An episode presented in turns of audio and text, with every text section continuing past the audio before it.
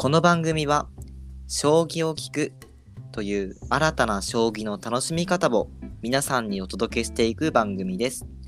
お相手は？お腹が空いたいおりと。月曜の朝が憂鬱シエスタでお送りします。それではポイント将棋第84局対局よろしくお願いします。よろしくお願いします。というわけで、えー、まあね、この開幕からすごいか悲しいお話をしてますけど、もうお腹空い 二人とも後ろ向きなんだよね。た。そうなんだよね。いやー、お腹すくよね、ほんとね。なんか、マジでお腹すく。そういつもさ、今、今、収録時間が6時ぐらいね、夜のね、うん。なんですけど、あの、僕もいつも、なんか、休みの日とかは、これぐらいの時間にご飯食べてるんですよ、夜ご飯。なるほど。そうだから、すごい今お腹減減って収録してるし、もう、なんか、ゆりくんがさ、その、さっきお腹が減ったって言った瞬間に、僕もつい一緒にお腹が減りました。あ、悪循環っていややーもうあ確かにお腹減ってるってになんか認識しちゃうとさもっと減るみたいなさつね。確かに確かに。あるよねそういうとこねで、それもね、あれなんだよね。うんうん。作るのめんどくさいんですよ。あー準備するのがめんどくさいもん。わかるわかりまもうすすごく。これ食べたいと思ったらすぐそのなんか電子レンジみたいななんかところ開けたら できてるみたいな。あーなるほどね。いやーそういうね未来がね。時代になってほしいね。ハイテク機器がね。うんマジで。材料もぶち込まなくても大丈夫みたいな。なんかね月1回業者が全部 材料入れてくれてて。なるほどね。あじゃあ。思うだけでそういう魔法のボックスでできるみあたいーなるほどね。それはドラえもんですね。なそう。まだまだドラえもん来おへんな。あー22世紀にねもう早くなってほしいね。そしたらね。確かにうん。確かに確ドラえもん来てほしいな。来てほしい。マジで来てほしい、いや、でもね、はい。本当に、まあ、お腹がね、減っちゃうのはね、まあ、人間なんでね、しょうがないなと思うんですけど、うん。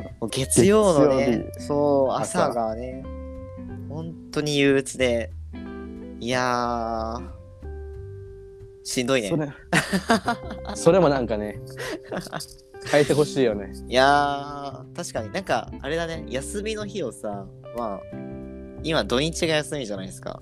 うん。ちょっとなんか、この月は、ちょっと月曜と水曜が休みみたいな、そんなんでももういいよ。まあ、毎週毎週か変えてほしい。うん。なんかシャッフルしてほしい。逆にうん。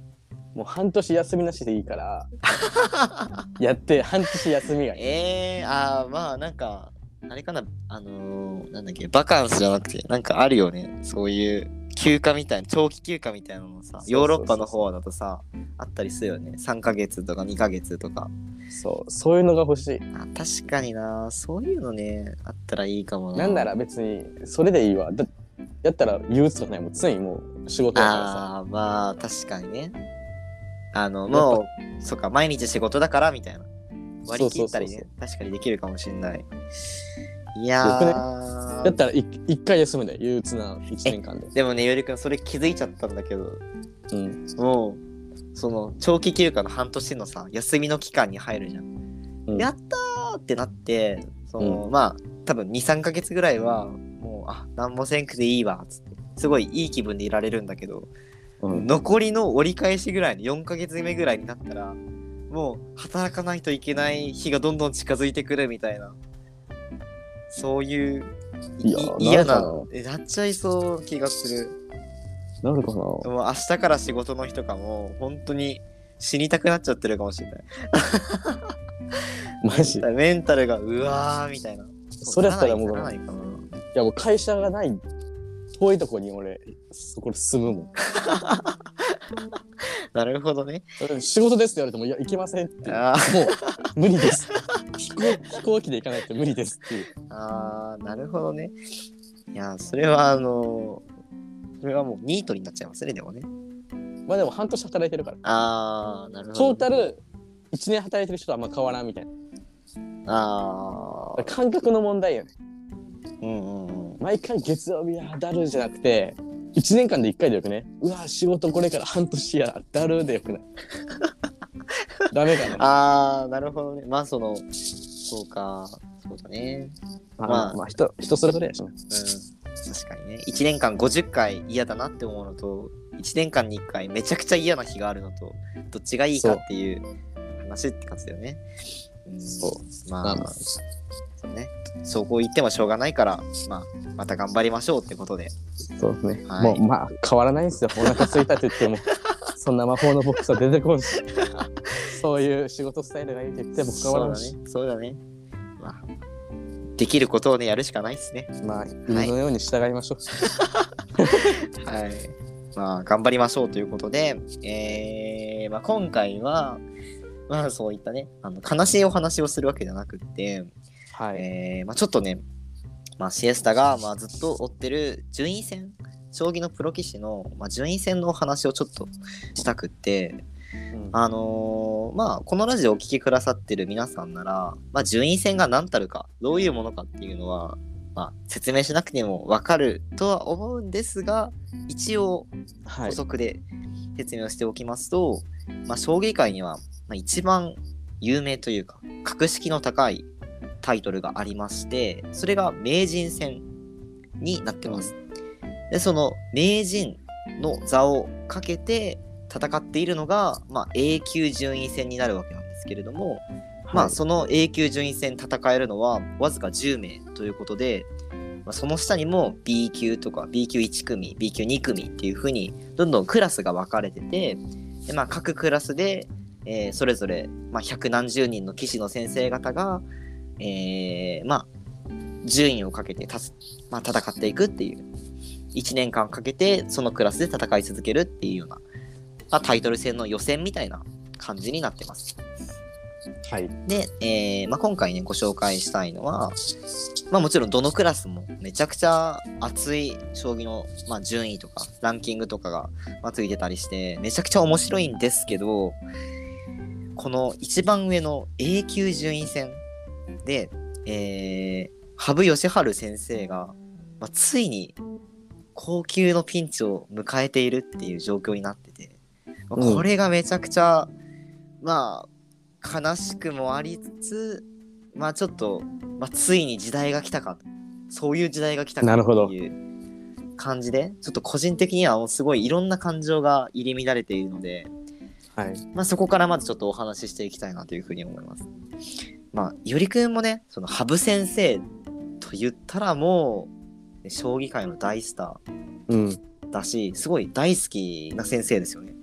うんうんうん。うん、やっぱ羽生先生を見て僕たちは将棋を、まあ、かっこいいなプロ棋士かっこいいなって思ったし羽生先生の本で将棋勉強した世代の人たちだから、まあどれだけすごいかっていうのはもうすごい分かってるんですけどあのその A 級順位戦に羽生先生は今期29期連続で在籍されてて今と50代かな？50歳かな、ぐらいだと思うんですけど、その羽生先生が29年連続でいらっしゃるっていうところからついに陥落してしまうってところで、えー、まあ陥落してしまうかもしれないか。まだ可能性は全然在あの残留される可能性もあるのでってところであの、まあ、すごい盛り上がってます。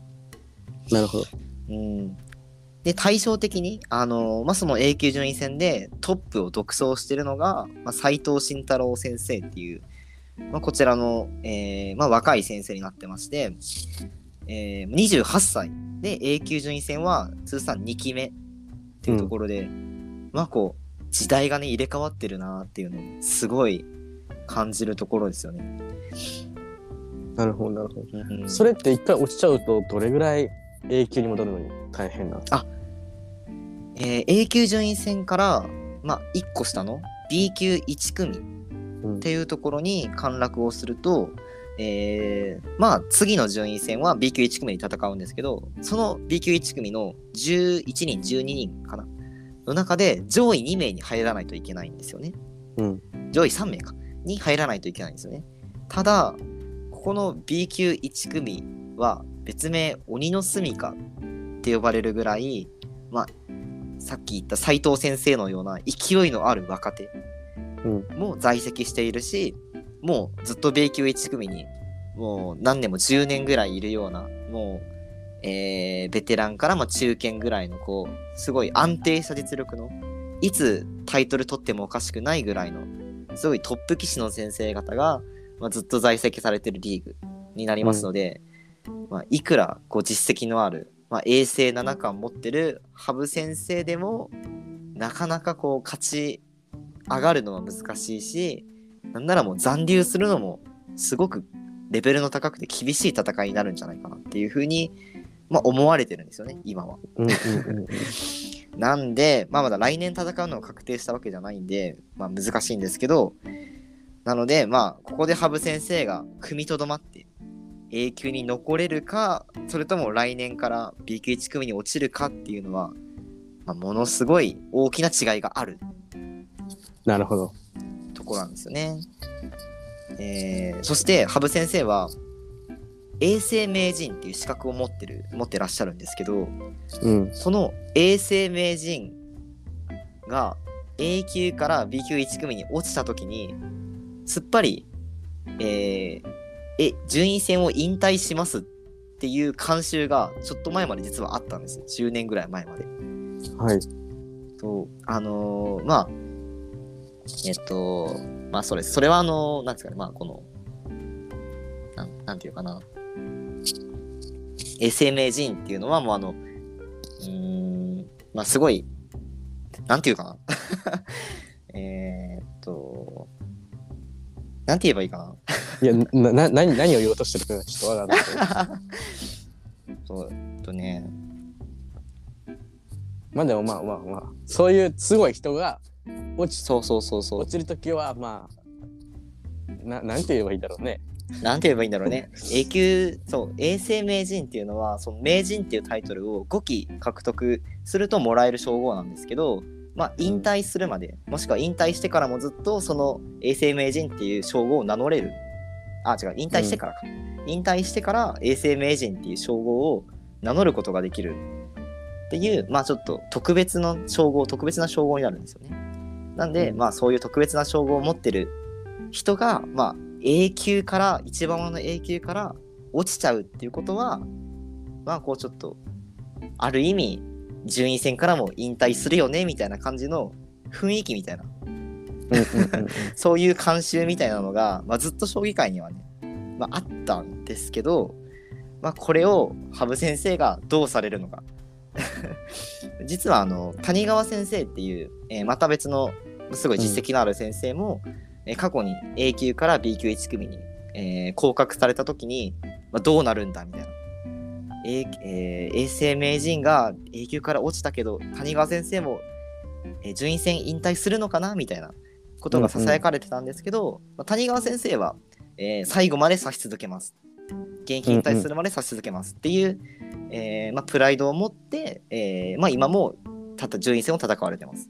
ただその時に今、今、谷川先生、どこにいるんですか？は B 級2組かな？うんうんでまだまだこう戦われてます。でその時にもいろいろ賛否両論ねやっぱりあったわけですよ。うん。こう永世名人が順位戦 A 級以外で戦うとは何事だみたいな。こうそういう今までの慣習を守るべきだみたいな。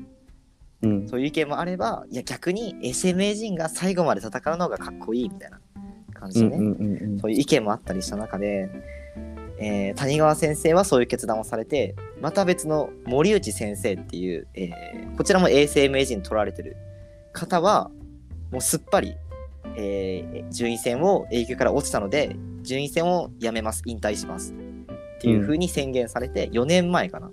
2017年に、えーフリークラスっていう A 級順位戦をあ順位戦を引退するっていう宣言をされました。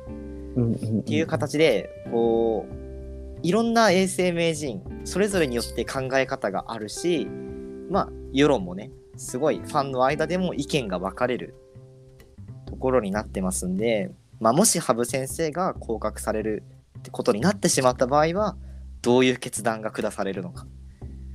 めちゃくちゃ楽しみというか、まあ、まあ楽しみって言ったらね本当になんか失礼とか申し訳ないんだけれども、まあ、すごいドキドキねしながら見守ってるっていうような感じになりますね。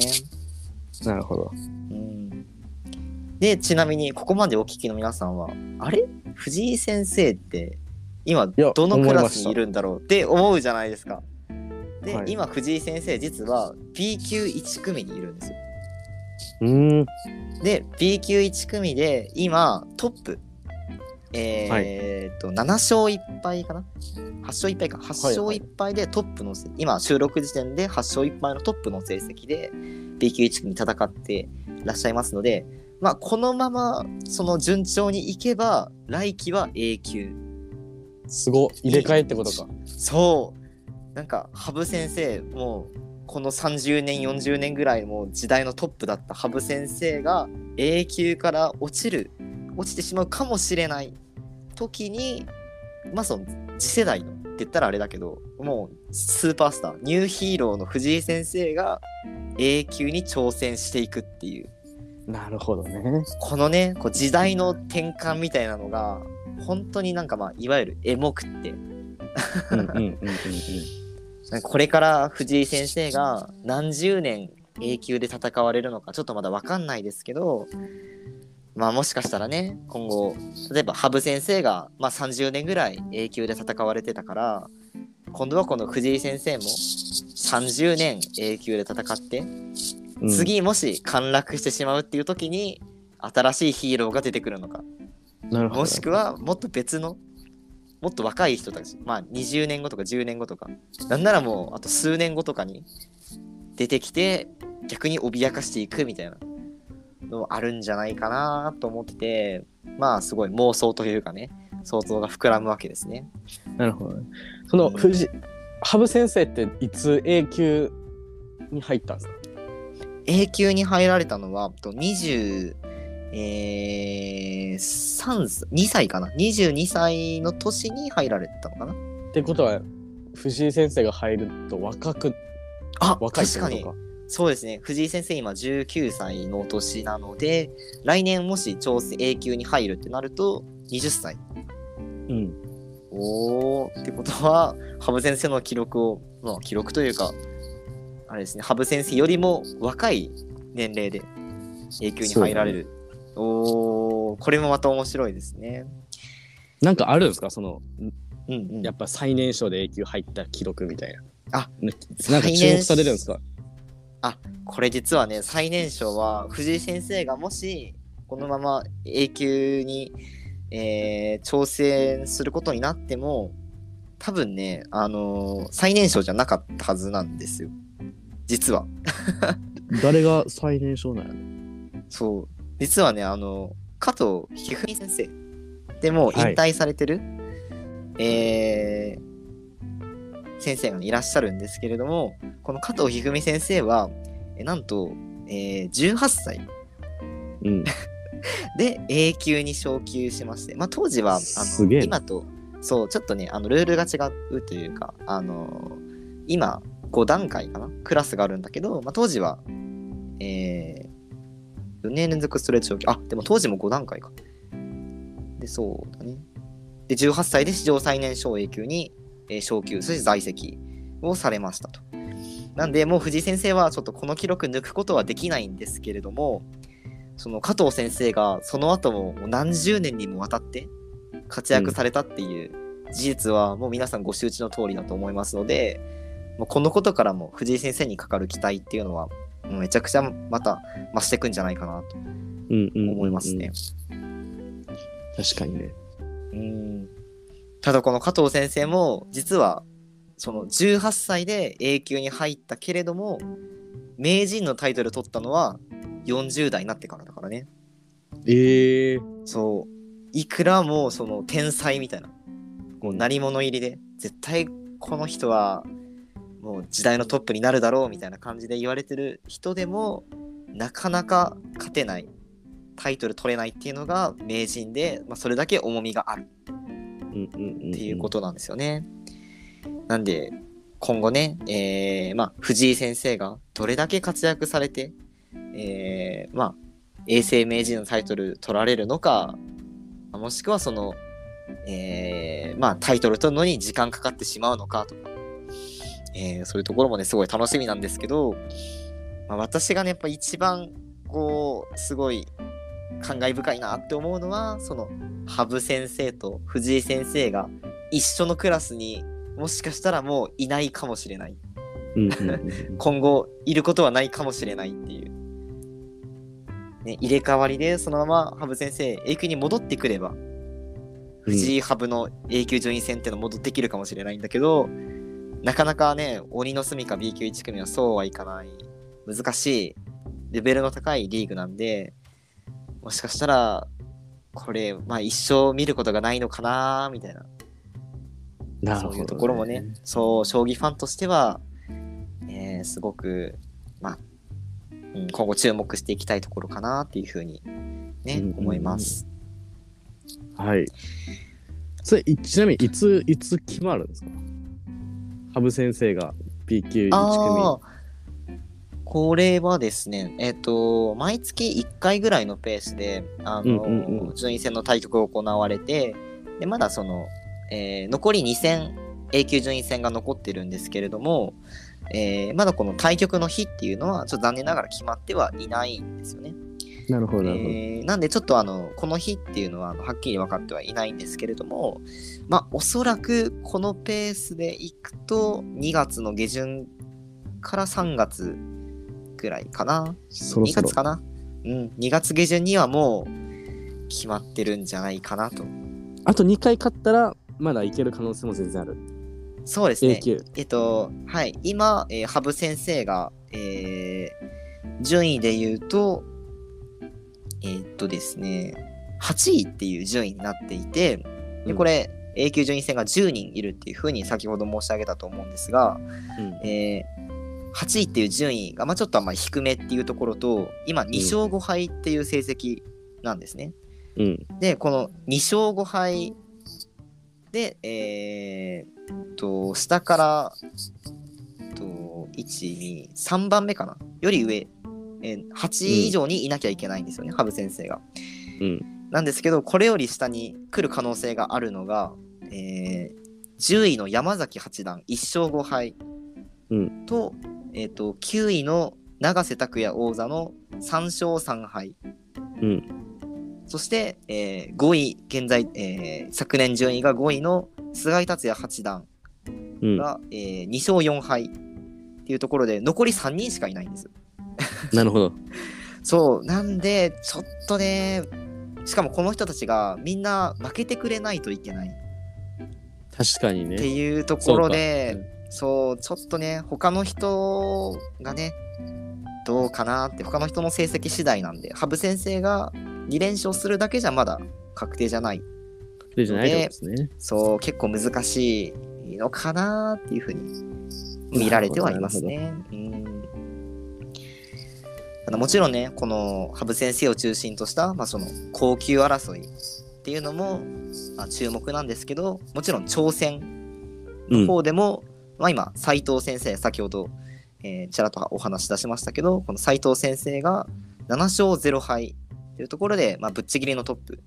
2位が糸谷哲郎八段の、まあ、4勝2敗っていうところで、うん。まあ、ほぼほぼこちらは挑戦が確実かなっていうなるほど。形になっています。なんで、えーもし、えーまあ、この、今、名人持たれてるのが、渡辺明名人っていうところで、うんまあ、こちらも今ね、大活躍されてる藤井先生とタイトル戦戦ってらっしゃりもする先生なので、まあ、おえー王将、王将戦やったかな？そんぐらいあ、そうです、そうです、そうです。ですよね。王将戦っていうタイトル戦をね、まあ、放送日にはもう第1局が終わってるのかな。終わってますね。うーんになるので、まあ、こちらもね、まあ、かなり注目してい、えーいきたいところではありますね。うんうん。はい。まあ、というところで、え今回は、まあ、ちょっとぐ 途中ぐだついてしまって本当に申し訳なかったんですけど、あのーまあ、順位戦がね、すごく今面白い状況になってますっていうところで、えーまあ、見る賞以外の方にもぜひ注目をしていただきたいなというところでご紹介させていただきました。えー、まあ、よりくんもね、あのあんまりその、毎日毎日お、そのプロの将棋追ってはないと思うんですけど、うん。この A 級順位戦は、もう結構やっぱり注目度高いですよね。誰が A 級に落ち、上がってみたいな、誰が落ちてみたいな。っていうところだと思うんで、えー今後もね、あのーまあ、確定とか、誰が上がりましたみたいな、藤井先生どうなりました？羽生先生どうなりました？みたいな、速報みたいなところは、また今後のポッドキャストの方でもご紹介、えーさせていただきたいなというふうに思ってますので、皆さん、今後もぜひお楽しみにお待ちください。はい。はい。まあ、というところで、えーまあ、じゃあ次回、まあ、というふうなお話をしていきましょうか。どうしようん、どうしよう。う。何かあります？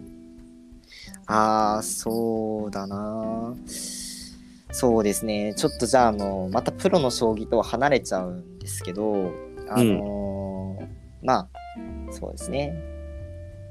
まあ、時々ね、あのー話題になるというか、まあ、ちょっと事件が起きたりする、将棋ソフトを使ったソフト雑誌みたいな、うん。なんかよく、まあ、YouTuber 誰々がやったとか、そういうのあったりするじゃないですか。うん。大会で誰々がやってたみたいなね、うんうん。まあ、そういうところに関して、まあ、実際そのね僕たちがどう思ってるのかとか、まあ、ソフト雑誌ってそもそも何みたいなところから、ね、ちょっといろいろお話をしていきたいなっていうふうに思います。はい。こんな感じで、はい。まあ、というところで、えー、と、ポッドキャスト80ポイント将棋の84局順位戦特集を、えー終了しようと思います。対局ありがとうございました。ありがとうございました。